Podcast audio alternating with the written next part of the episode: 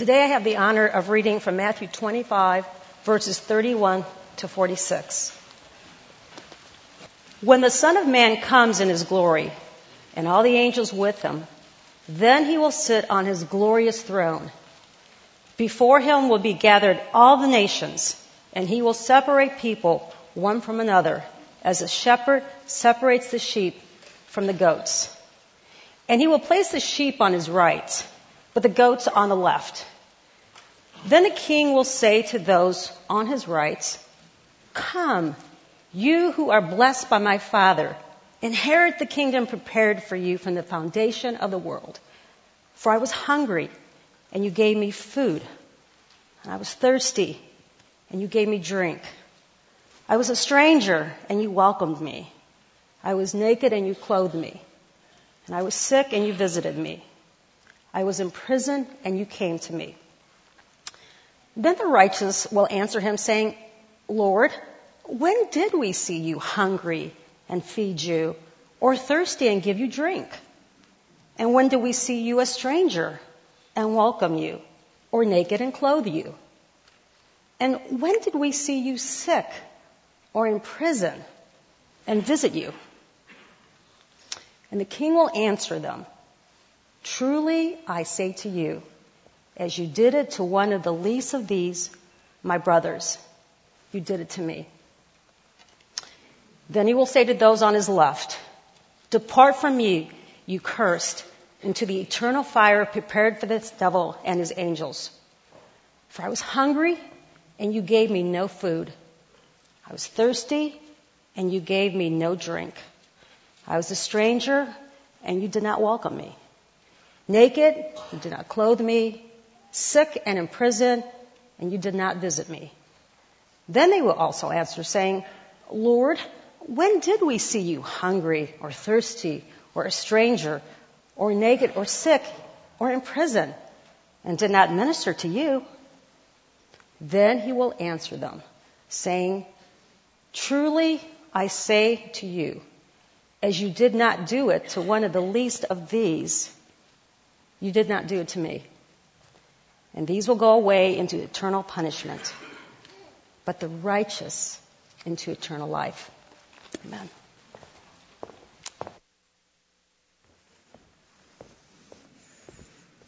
Thank you, Rebecca. My name is Nate Irwin, and I'm the pastor of global outreach here at College Park, and it's my privilege to fill in for Pastor Mark while he's on vacation.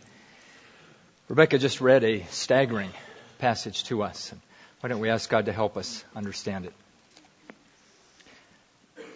Lord Jesus, you said that the Father judges no one, but has given all judgment to the Son, that all may honor the Son just as they honor the Father. And our prayer would be that today we might honor you by hearing your word. And that in that great judgment day as well, we would be able to honor you by having lived lives that are pleasing to you. Would your Holy Spirit now help us to understand this very difficult teaching of yours? Would you bring it afresh to our hearts today, we ask. In your name, Lord Jesus. Amen. Well, the day is coming. Judgment Day. And I wonder what you think about when you hear those two words. What's the first thing that pops in your mind when I say the words Judgment Day? LeBron James. What pops in your mind when you think of the words Judgment Day? Arnold Schwarzenegger. Uh, the Arnold Schwarzenegger movie. Schwarzenegger movie. Judgment Day. the movie. Yeah, and uh, Jesus Christ. Terminator. The movie. I don't really watch TV that much. Yeah, snow. I don't think about it. I don't think about it. I don't think it exists. Such thing.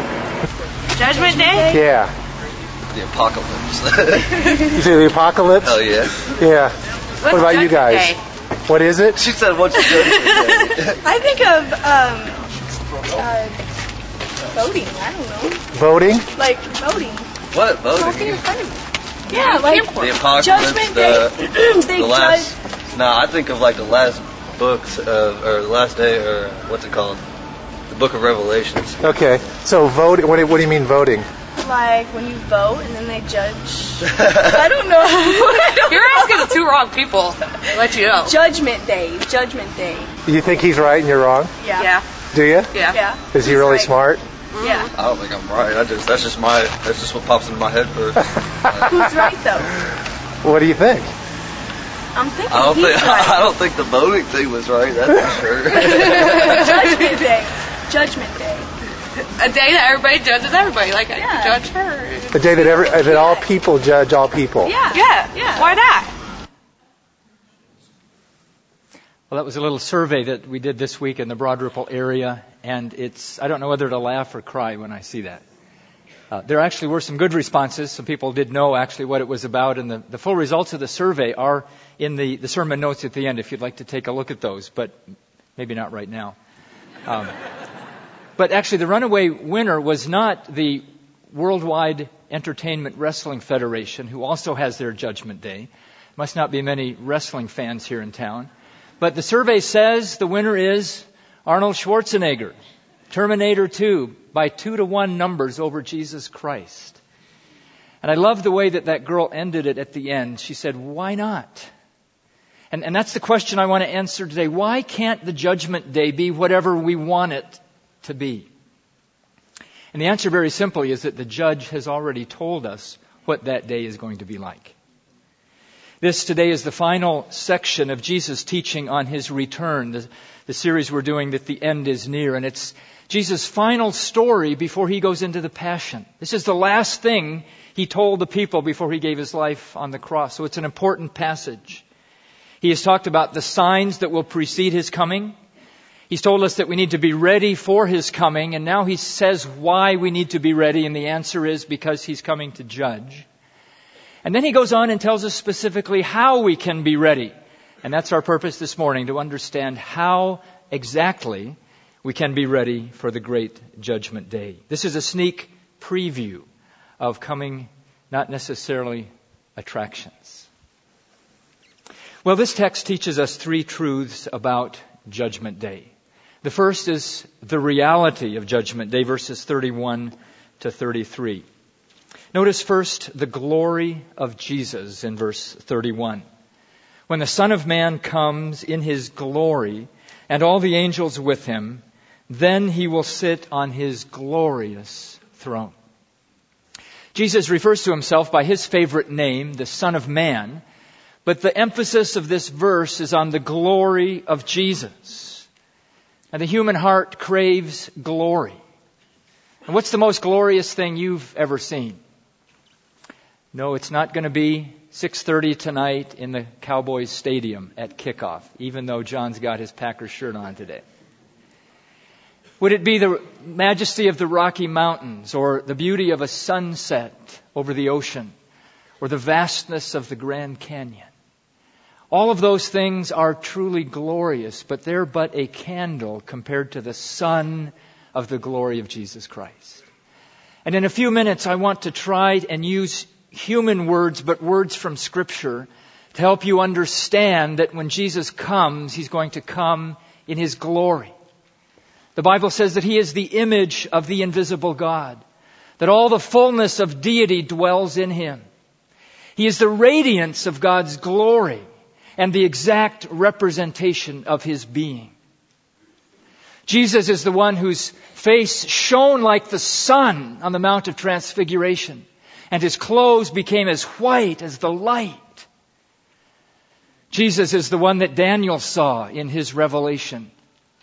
When he says that thrones were put in place and the Ancient of Days came in, and his throne was flaming with fire.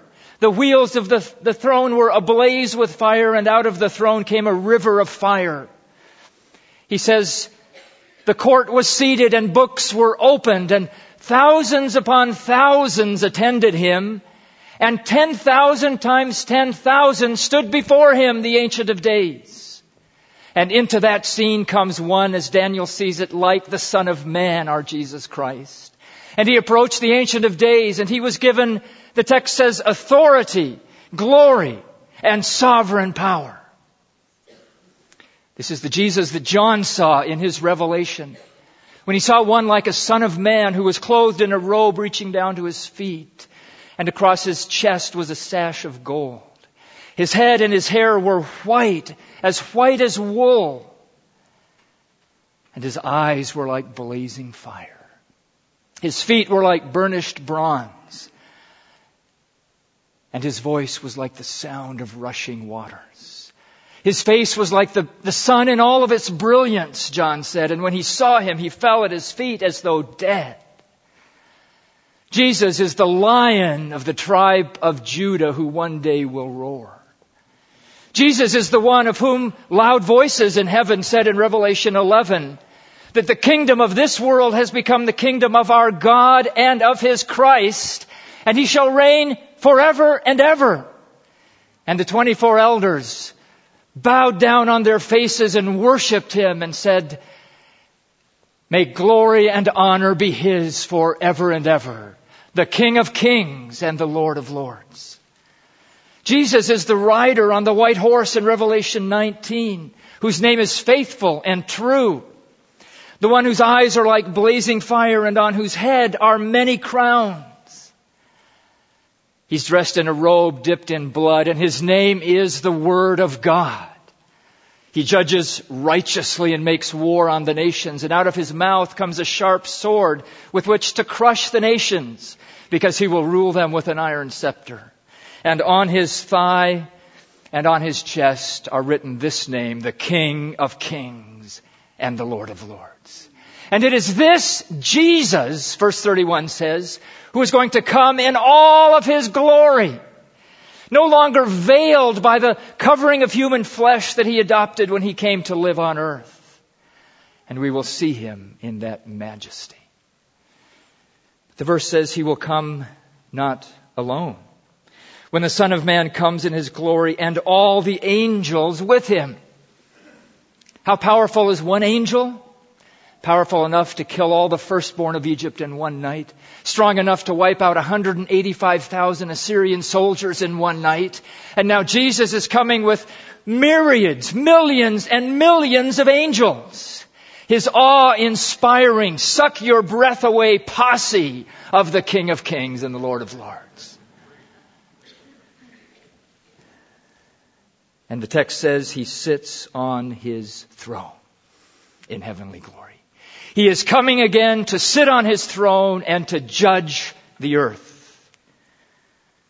A proper understanding of the judgment day, my friends, has got to begin with the glory and the majesty of Jesus Christ. Not with what you or I think should happen on that day of judgment or what might happen, but what the judge himself has said is going to happen. Secondly, notice the scope of judgment, verse 32. Before him will be gathered all the nations. This is a global, a universal judgment. All peoples will come before this judge. But it's also individual. And he will separate, verse 32 goes on to say, people one from another. What he wants us to picture is every person who ever lived throughout history and across the world is going to be gathered in a huge throng before the throne of Jesus Christ that he comes to sit upon. And he is going to judge every single one, you and me included. Thirdly, notice the clarity of his justice. Verse 32b, and he will separate people one from another as a shepherd separates the sheep from the goats. And he will place the sheep on his right, but the goats on the left. Now during the day, a, a flock of sheep and goats would mingle together and graze, you know, side by side. But at night, the sheep are happy to be out in the open air, but the goats like to be in the warm sheep pen. And so the shepherd every evening would, would gather the flock together and then divide them into the sheep and the goats. And he never had any questions about who the sheep and the, who, who the goats were. They had distinguishing characteristics and he knew exactly which one was which. And there was n- never anything else but a sheep or a goat. That's what Jesus wants us to understand. He's saying that all humanity will be divided into two and only two groups on the day of judgment. There will be no defense, there will be no lawyers, there will be no argument, no appeals, only a decision by the judge. In fact, this isn't a trial at all. All this is is a sentencing. Because the judge already has all the evidence that he needs. He knows every day of your life and everything that you've done. And this day of judgment is going to be the day that he decides your eternal destiny. Now, this idea of two divisions is not popular in our day and age. As Erwin Lutzer has said, we used to think that everybody had a right to their own opinion. Now we're taught to think that everyone's opinion is right. In fact, it's not politically correct to say to somebody, you're wrong. But you know what? Jesus cares nothing for our notions of political correctness. He spells it out like it is, and he divided humanity into two groups and only two. In fact, we see this motif all the way through the book of Matthew. This is not something new that he's teaching us. How many gates were there in the Sermon on the Mount? Two, the wide and the narrow. How many trees were there? Two, the good and the bad. How many houses were there? Two, the one on the rock and the one on the sand. How many virgins were there in our discussion last Sunday? Two types, the wise and the foolish. All of humanity will be divided into one of two groups on the day of judgment. You see, Jesus is the giant boulder in the middle of the river, and the water has to go on either one side or the other. When you meet Jesus, you have to decide what you're going to do with him.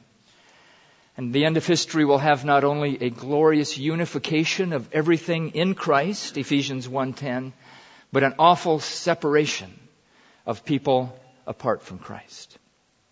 This division is the only one that, that really matters. See, in the kingdom of God, there's no room for racism, for sexism, for elitism, or for nationalism. Those distinctions are gone because we're all equal before the cross. But there is, if I can coin a new word, salvationism. There are those who are saved and those who will not be saved, but will be judged eternally. And Jesus is very clear about his standard of justice. This verdict of Jesus is the single most important thing about you, no matter what else you might think this morning. What is he going to call you on that day? A sheep or a goat? Everything hinges on that. Secondly, the rationale of Judgment Day, verses 34 to 45. If this decision is so monumental, we had better understand the basis of it. And Jesus goes on to explain it. It's not an arbitrary, capricious decision, but much to our relief, the judge is both true and fair. And here's where the text gets interesting. Because he's about to tell us how we can get ready for that judgment day. He's going to reveal his criterion for distinguishing between the sheep and the goats. And there's one feature and one feature only. Verse 35, he says, for. In other words, he's explaining why the sheep get to go into heaven. And in verse 42, he uses the same word, for, and explains the reason why the goats go into eternal punishment. So he's spelling out the rationale for his decision, and it's, it's simply this, that the sheep did six things that the goats did not do. That's all he says. In fact, you get kind of tired of it repeating itself, but here are the six things. He says, you fed the hungry, you gave drink to the thirsty, you welcomed the stranger. You clothed the naked. You cared for the sick. And you visited those in prison. That's all he says. Now both groups are puzzled, but not at the decision. Rather, they don't understand the basis or the rationale for the decision. You see, the reason the sheep get into heaven is that they helped Jesus, is what he says. You saw me hungry and thirsty and naked and so forth. And the reason the goats don't get into heaven is that they didn't help Jesus when they saw him hungry and thirsty and naked. The sheep are surprised because all they've been doing their whole lives is just helping people. They didn't think they were doing some grand work for some God. And, and the goats are surprised because the question they ask later in the text reveals this about them. They imply that if they had actually seen Jesus in need, they would have helped him. But all that they ignored was simply ordinary people. And on that basis, he gives the verdict of guilty and sends them to eternal punishment. Well, there are three questions we need to answer in this section. First is who is Jesus talking about? Who are these needy people? And we need to do careful biblical interpretation here And verse 40 is the key. Look at verse 40. And the king will answer them, Truly I say to you, as you did it to one of the least of these my brothers, you did it to me. Matthew uses this expression, the least of these, five times in his book, and every time it refers to disciples of Jesus Christ. The word brothers always refers to either physical or spiritual kin. And so putting those two together, some interpreters see these texts referring to any needy person at all in the world. But it seems clear to me from the text on closer inspection that what Jesus is talking about based on verse 40 is not everybody in the world, but Christians in need. The least of these, my brothers, he says, need to be helped by you if you want to get into heaven. He's talking about believers. Now, we're, we're to do good to everyone, that's for sure. We're to love our neighbor as ourselves, whether they're Christians or not. We're to care for the poor in general, whether they're believers or not. We're to do good to everyone, Paul said, but especially to those who are of the household of faith. And so what Jesus, I think, is talking about in this passage is helping Christians in need. He's expanding on what he said in, in chapter 10, verse 40 and 42, when he sent the disciples out to preach. And he says at the end of this, whoever gives one of these little ones even a cup of cold water because he is a disciple, truly I say to you, he will by no means lose his reward. And that actually makes perfect sense if you think about it. In what sense are you helping Jesus when you help a Christian?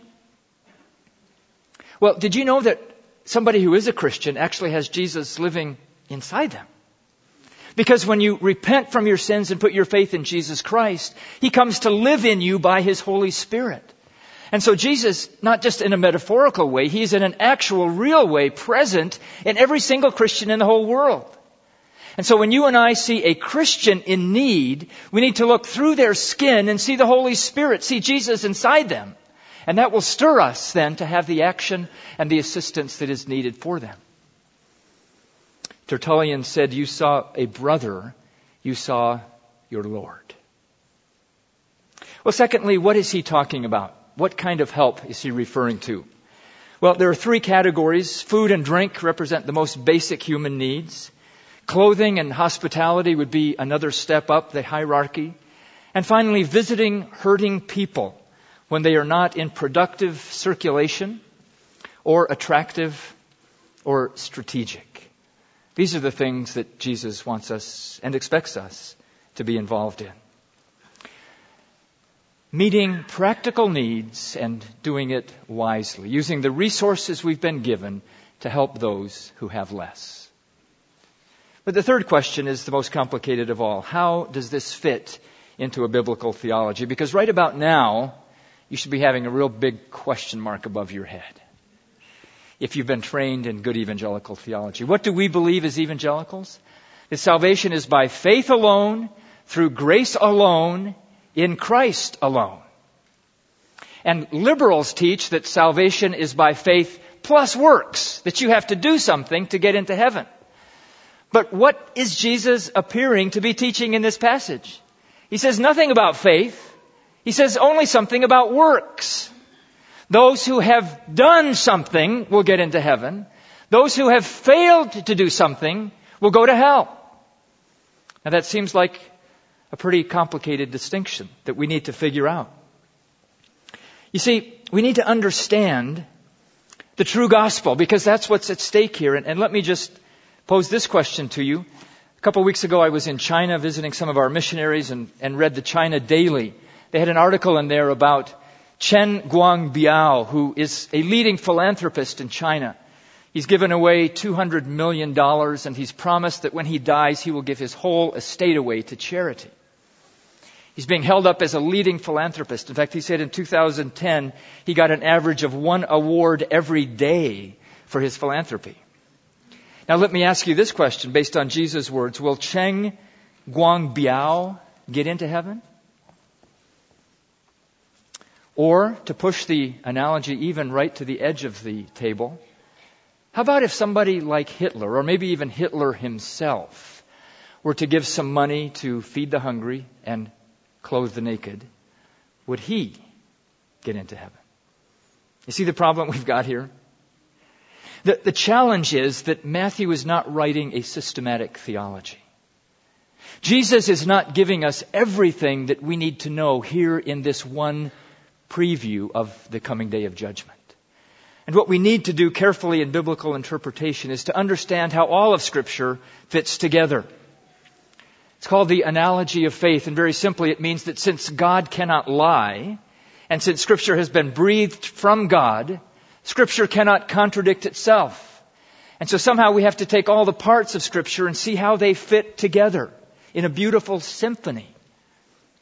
And what Jesus has not told us here is something that we find in other parts of Scripture. In fact, even himself, when Nicodemus came to him and said, What must I do to be saved? He said, You have to be born again. And how do you be born again? By believing in the name of the Son of God, he says in John chapter 3. And yet he turns around in Matthew 5:20 and says, for instance, unless your righteousness exceeds that of the Pharisees, you won't get into heaven. So Jesus is saying both things. Is, is he a liberal? Well, this, of course, was the rallying cry of the Reformation. When Luther understood clearly from Scripture that the just shall live by faith and by faith alone. And that caused him to separate from the Catholic Church, who taught that works were a part of salvation. So, so how do we fit all this together? Well, there's a very important link that Jesus doesn't mention here. And interestingly enough, I think it's his brother, James, who helped me tie these things together. In a very familiar passage, James says that faith without works is what? Does dead help? Does dead work? No. If that's the kind of faith you have, it's worthless. And here's how he worded it. What good is it, my brothers, if someone says he has faith but does not have works? Can that faith save him? If a brother or sister is poorly clothed and lacking in daily food, and one of you says to them, Go in peace, be warmed and filled, without giving them the things needed for the body, what good is that? So also faith by itself, if it does not have works, is dead. But someone will say, You have faith and I have works. Show me your faith apart from your works, and I will show you my faith by my works. As someone has well stated, it is faith alone that saves, but saving faith is never alone. John puts it this way in his epistle. If anyone has the world's goods and closes and sees his brother in need, yet closes his heart against him, how does God's love abide in him? In fact, we could ask, how does God abide in him if God's love is not in him? Jesus, I believe in our text this morning, is saying the same thing he said throughout the Gospel of Matthew, that by their fruit you will know them. He will know believers on the day of judgment, who the sheep are and who the goats are, by the fruit or lack of it of their faith. Here's a couple of quick diagrams that might help you see this a little clearer. See, we get to heaven in the whole teaching of Scripture because we are justified by faith alone. But that faith alone is going to produce good works of necessity, and then those good works will be the evidence or the proof that we have saving faith and the proof that we're going to get into heaven. Or we could diagram it this way. If you repent and believe, if you receive the free gift of salvation, you will be justified. You will be made right in God's sight. But that's not where the process ends. Then God gives you His Holy Spirit who begins to live in you. The fruit of the Spirit is what? Love. And what does love do? It acts. So if you don't have any action, it means you don't have love, which means you don't have the Holy Spirit, which means you've never been justified, which means you've never repented and believed. And that's the process that Jesus doesn't describe here. What he's doing is just telling us about the fruit and not the root. If we had a diagram of the whole thing, we would see the plant above ground that bears the fruit that he's talking about, and we would see the root beneath the ground, which is repentance and faith in Jesus Christ. If I sent you out into an orchard of peach trees and apple trees and told you to cut down all the peach trees, would, would you cut off a piece of bark and do a DNA analysis of each tree to figure out what kind of tree it was? Well, you could do that. It would just take an awful long time. There would be a much easier way to decide which the peach trees were and which the apples. Every one that had a peach fruit on it, you would cut down. And if the, pre- if the peach fruit said, don't cut me down, I'm an apple tree, you say you're talking nonsense. Now it's not the fruit that makes it a peach tree. That, that's already in its DNA. but it's the fruit that proves that it's a peach tree. And I think that's simply what Jesus is saying. Your DNA changes when you put faith in Jesus Christ, and you become something different than you were before. His love fills you and His love overflows you, and if it doesn't, there's very good reason to doubt whether you've ever been regenerated and changed or not. You see, Jesus is interested in the righteousness of the whole person from the heart that begins with the imputed righteousness of Jesus, but works itself through our whole lives like yeast works through dough and produces these wonderful fruits like caring for Christians in need. This is what Jonathan Edwards called the rules of the gospel. A very helpful phrase that I just came across recently. The rules of the gospel are this. If you have received grace freely, you have to give mercy freely. You can't, on the one hand, receive what God has done for you and then close your heart towards people in need. Because if you do that, you've never received His grace in full at all. If you accept the gospel and become a Christian, you are going to, of necessity, by logical mandate, let that love flow out of you to others. And if that process is stopped, it means that you don't understand and have never fully received the gospel of Jesus Christ. That is the rationale behind, I think, what Jesus was saying here. Well, finally, the result of Judgment Day. As there are two groups of people, so there are two destinations, and only two. Verse 34. Then the king will say to those on his right, Come, you who are blessed by my Father Inherit the kingdom prepared for you from the foundation of the world. There is blessing that has been prepared for the sheep from before the creation of the world. It is the kingdom of God where there will be pure joy and delight and peace and bliss, where there will be uninterrupted direct communion with Jesus Christ and his Father forever and ever. There will be no more pain or sorrow or crying or tears or death in that beautiful kingdom and that's where the sheep get to go. But the verdict for the goats is that they will be cursed. Verse 41 Then he will say to those on his left, Depart from me, you cursed, into the eternal fire prepared for the devil and his angels. Wow. Their verdict is threefold separation, depart from me. All that is good and right and lovely will be taken away from their presence forever association. Who will be their companions in hell forever and ever? It is the devil and his minions will be the only friends they have in hell. And finally, he says there will be pain and agony. He calls it eternal fire. It's a metaphor that's used at least nine other times in the book of Matthew for describing what hell is going to be like. It's the same metaphor that John uses in Revelation 2010 when he says that the devil will be thrown into the lake of fire and sulfur, where he will be tormented day and night forever and ever. And then he says that those whose names were not found written in the book of life, all of the goats in this analogy, are going to be cast into that lake of fire along with Satan and all of his demons. Well, is that going to be a literal fire? I, I don't imagine that it will. Fire burns these bodies, but it has no effect on heavenly bodies. But why the metaphor? Because I think that's the single most painful and anguish inducing experience that a human body can go through. So when I say that there's not fire in hell, don't say, well, hell's not a big deal then. No, Jesus uses that metaphor exactly for that reason to try to describe to you the terrible torment and anguish and suffering and pain that there will be in hell. And he says it will be eternal torment, day and night, forever and ever. Do you object to such a horrible doctrine? I admit I cringe when I think about that. It might turn people into infidels and say, Oh, I can't believe that because the God I know would never do that to people. Well, if this is the Word of God, which we believe it is, then you need to believe what He said about the eternal state of the goats and that is that they will be suffering in anguish forever and ever. As D.A. Carson said, it's not how men respond to a doctrine, but it's what Jesus teaches about it that's important. Well, you might be saying, great. I came to church this morning looking for a little encouragement. I wanted some little wind in my sails so I could at least get through the next week. And all I get is this hellfire and brimstone preacher up there yelling at me. Well, this is a hard saying of Jesus, to be sure, but, but let me remind you that it's only one note in the orchestral revelation that he's given to us. One note, but a critical note nonetheless. You need to hear this. But there are other notes. He has gentle words as well.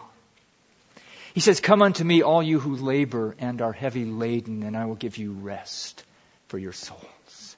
Jesus wants you to come to Him and to be changed, to be transformed, to find rest and peace. He's not just a hellfire breathing dragon ready to destroy you. Now that day will come. And the day is coming when He will be gentle no more. And that's the message you need to hear today. The door of grace will be slammed shut one day. But today it is wide open and Jesus calls to you, come unto me and receive freely of the water of life. Why were you glued to your TV last Monday evening? You remember?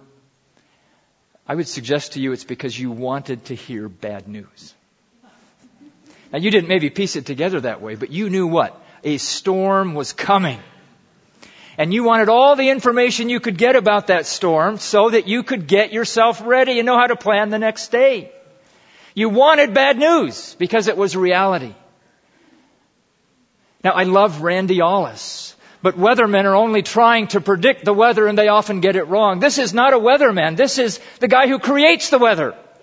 This is Jesus who's going to roll up the skies like a scroll one day. And he's coming back in his glory and he's telling you ahead of time what's going to happen on that day and he wants you to be ready for it. The probability of judgment day is 100% for each one of us. And he wants us to be ready. That's why he told us this. He doesn't want to surprise us with such an awful piece of news. And how is it that we're ready? By helping believers in need. Notice how simple and practical these six points are. Feed the hungry, give drink to the thirsty, help strangers take them in, provide clothes for those who need them, visit the sick, care for them, and visit those who are in prison. You don't have to be a great preacher. You don't have to start huge projects. You don't have to be performing miracles. These are just simple, everyday things that you can do to help people in need. And that's what Jesus wants to see. A little bit of fruit of the evidence of the Holy Spirit living in your life. So, are you doing these things? Joel Green says the disposition of one's possessions signifies the disposition of one's heart. So I want you to think about that as we close this morning. Tim Keller said in his book, Gracious Justice, we should spend far more of our money and wealth on the poor than we do on our own entertainment or on vacations or on eating out and socializing with important peers. So, what I'd like to ask you to do, actually, even right now, what if we did just a little dry run before the judgment day? Take a piece of paper, or there's plenty of room on the back of the bulletin, and, and, and think for about 30 seconds. I'd like you to write down, I'm just trying to help you here, okay? Because this is going to happen someday. I think if we do a, a rehearsal, you might be more ready for that day. Write down everything that you and your family has done in the last, let's say, three months in these six areas. Have you provided food for hung- the hungry? Have you provided drink for the thirsty? Have you provided food for the uh, clothing for the naked? Have you welcomed in strangers? Have you visited the sick and cared for them? Have you been to prison and visit those there? What do you have on your tally sheet that you're going to show the judge on that day? It's better that you do it now than get surprised on that last day. And if you're having trouble putting much down, like frankly I was as I thought about it, I think there are three possibilities this morning. The first is that you're a goat and you know it. And, and if you are, we're, we're glad you're here. We really are. You've come on a great Sunday to hear the Word of God. But, but if, if truth be told, you don't love Jesus with all of your heart and mind. You've never put your faith in Him and you've never repented from your sin. You're not a, a Christian, a follower of Jesus. And my appeal to you today is that, Today is the day of salvation. You can become a sheep right now. And there will be some folks after the service at the front, and I'll be here as well. We'd love to explain in more detail how you can become a sheep and have confidence on that day of judgment. Secondly, and perhaps most complicated of all, you might be a goat this morning who thinks you're a sheep. And, and that's the tricky one. You think you know Jesus. You've made some kind of intellectual commitment to him. But as you look at your life, there's just really no fruit at all of that. The danger is that you may know him in your head, but not your heart. Because you never got serious about doing his will. And on that day, you're going to say to him, Lord, Lord, I was in church all the time. And he's going to say, Depart from me, I never knew you. You see, the Pharisees were hypocrites because they cleaned up the outside of the cup. But inside they were full of all kind of wickedness. And you know what one of those kinds of wickedness was? Greed and covetousness. You see, when we give stuff away, it, it clears the inside of the cup from the greed and covetousness that so readily wraps its fingers around our hearts. And that's why Jesus wants you to do that. The danger is that you think you're a sheep when you're really a goat. And you've got nothing to show on that paper, that reality might be more true than you ever imagined. And so my challenge for you today is come to Jesus and give him your life. And then let him fill you with his love and his spirit so that you can go out and make a difference in the world in which you live. Thirdly, you might be a sheep, a, a real sheep, but you have one of two problems. The first is that, if truth be told, your heart is cold. Frankly, you just don't care all that much about other people. You've made it as far as you have in life and you're struggling to get across the finish line yourself. But what Jesus is telling you this morning, it's not enough to just drag your tail end across the finish line and just squeak in. He's saying, no. If you have been regenerated by me, I want to fill you with my spirit. And I want to produce in you those good works that will be an evidence of your regeneration and being made new. See, before you can give this neighbor love, you have to receive it. And maybe you need to receive more of His love today. But the second possibility, if you're a sheep and don't have anything on your paper, is that you don't get out much. If, if you're like me, you live in a suburban bubble, and I frankly don't really know in this country any hungry and thirsty and naked people. Well, if that's your situation today, let me suggest that you get out a little bit more because they exist in this world and in our city. We have a wonderful ministry called Brookside that's reaching out to people in our inner city who have these exact needs. See Dale Shaw and get involved in that ministry. Do something to help those who are needy believers in our city. There's a whole other level of needy believers as you go into the developing world. Needs in India and Togo and Cambodia and Pakistan and on and on where there are repressive regimes, where there is flood and famine, where, where people don't even have any government services to give them a penny to take care of themselves.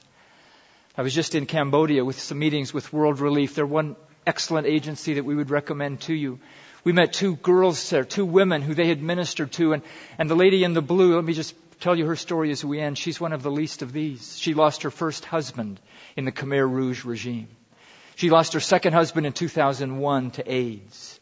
She was given the drugs for AIDS because she had contracted it from her husband, and they overdosed her and she became blind. And here she was at age 50, completely rejected by society and even her own son. The least of these, my brothers. World Relief's cell church came around this woman, cared for her, met her physical needs, and now today we got to hear her testimony of smiling and rejoicing in God's goodness to her through his people. That's what he wants. You are Jesus in the world to the needy people of this world. So find something to get involved with both here locally and around the world. And why? So that you'll get into heaven? No. Because you've already received the free gift of eternal life. And those who have freely received will freely give. And if you do so, you will be able to stand before the Son of Man at his coming and receive a rich welcome into your eternal reward. Let's pray. Lord Jesus, we love these words of yours when you said, Truly, truly, I say to you, whoever hears my word and believes him who sent me has eternal life. He does not come into judgment, but has passed from death to life. Oh, we praise you for your free gift of salvation through your death on the cross. You paid our penalty so that we might walk free, and we worship you for that. And, oh Lord Jesus, you who have come to take residence in the lives of those of us who are your sheep.